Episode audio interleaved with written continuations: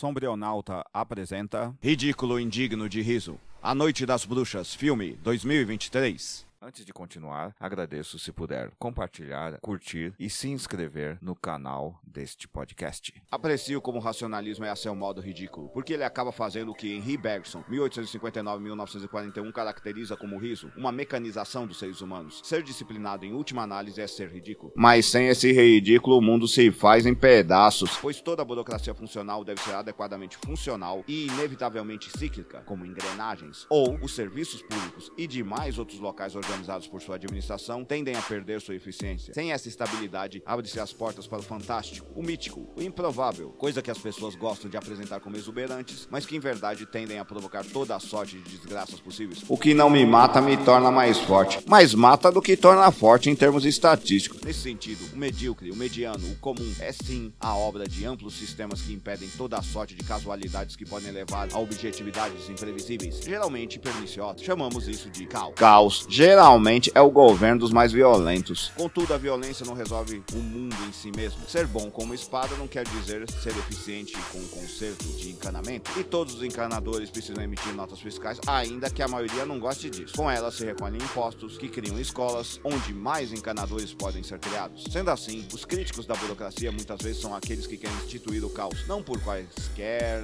mudanças significativas positivas, no sentido mais positivista aqui, mas sim para imporem sua vontade sobre aqueles que não possuem sua capacidade e competência para a violência. Ao me ver, então, uma das coisas mais fascinantes é quando a arte, que procura o extraordinário, procura retratar um burocrata, porque ela vai trapacear e tentar deixá-lo ridículo. Mas a arte tem dificuldade de entender que a eficiência da burocracia é tão grande quanto sua disciplina e ampliada por seus erros. Este filme é sobre isso. De volta aos mortos. Eu sempre me apresento como burocrata por uma questão muito simples, porque eu sou isso. Todo professor é e todo cientista tende a aceitar essa faceta aceita de sua profissão. Se não aceita, tende a se apresentar como uma espécie de xamã, alguém escolhido pelos deuses para exercer suas capacidades dedutivas e organizativas sobre um determinado povo. Por isso despreza as religiões de modo geral. Elas tendem a criar seres fantásticos alimentados pela exploração dos medíocres. Os mundos místicos tendem a usar o mistério e a fantasmagoria para ocultar o seu deus ex machina, ou seja,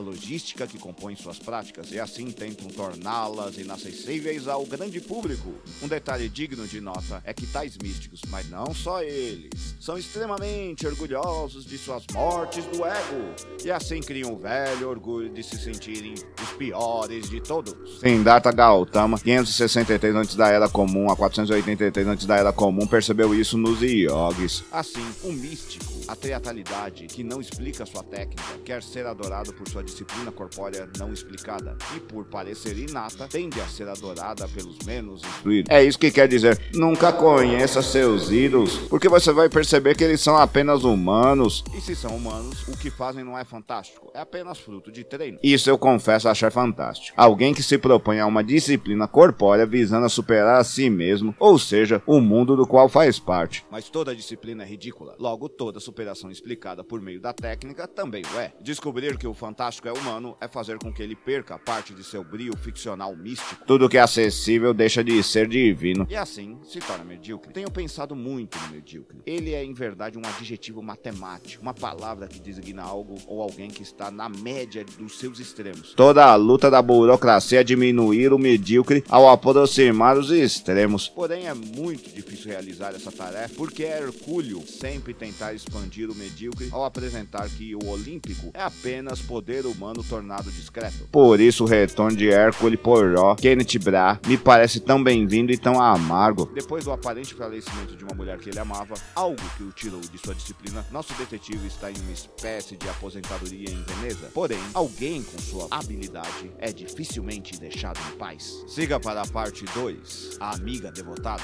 Se você apreciou, compartilhe nas suas redes sociais. Dê um curtir se você estiver no Facebook. Dê 50 palminhas se você estiver no Medium. E dê, finalmente, um curtir e um compartilhar se estiver no Facebook ou, se estiver no WhatsApp, envie para seus amigos. Se estiver no TikTok, compartilhe também e divulgue. Se estiver no YouTube, se inscreva em nosso canal. Até mais. Até a próxima. Obrigado.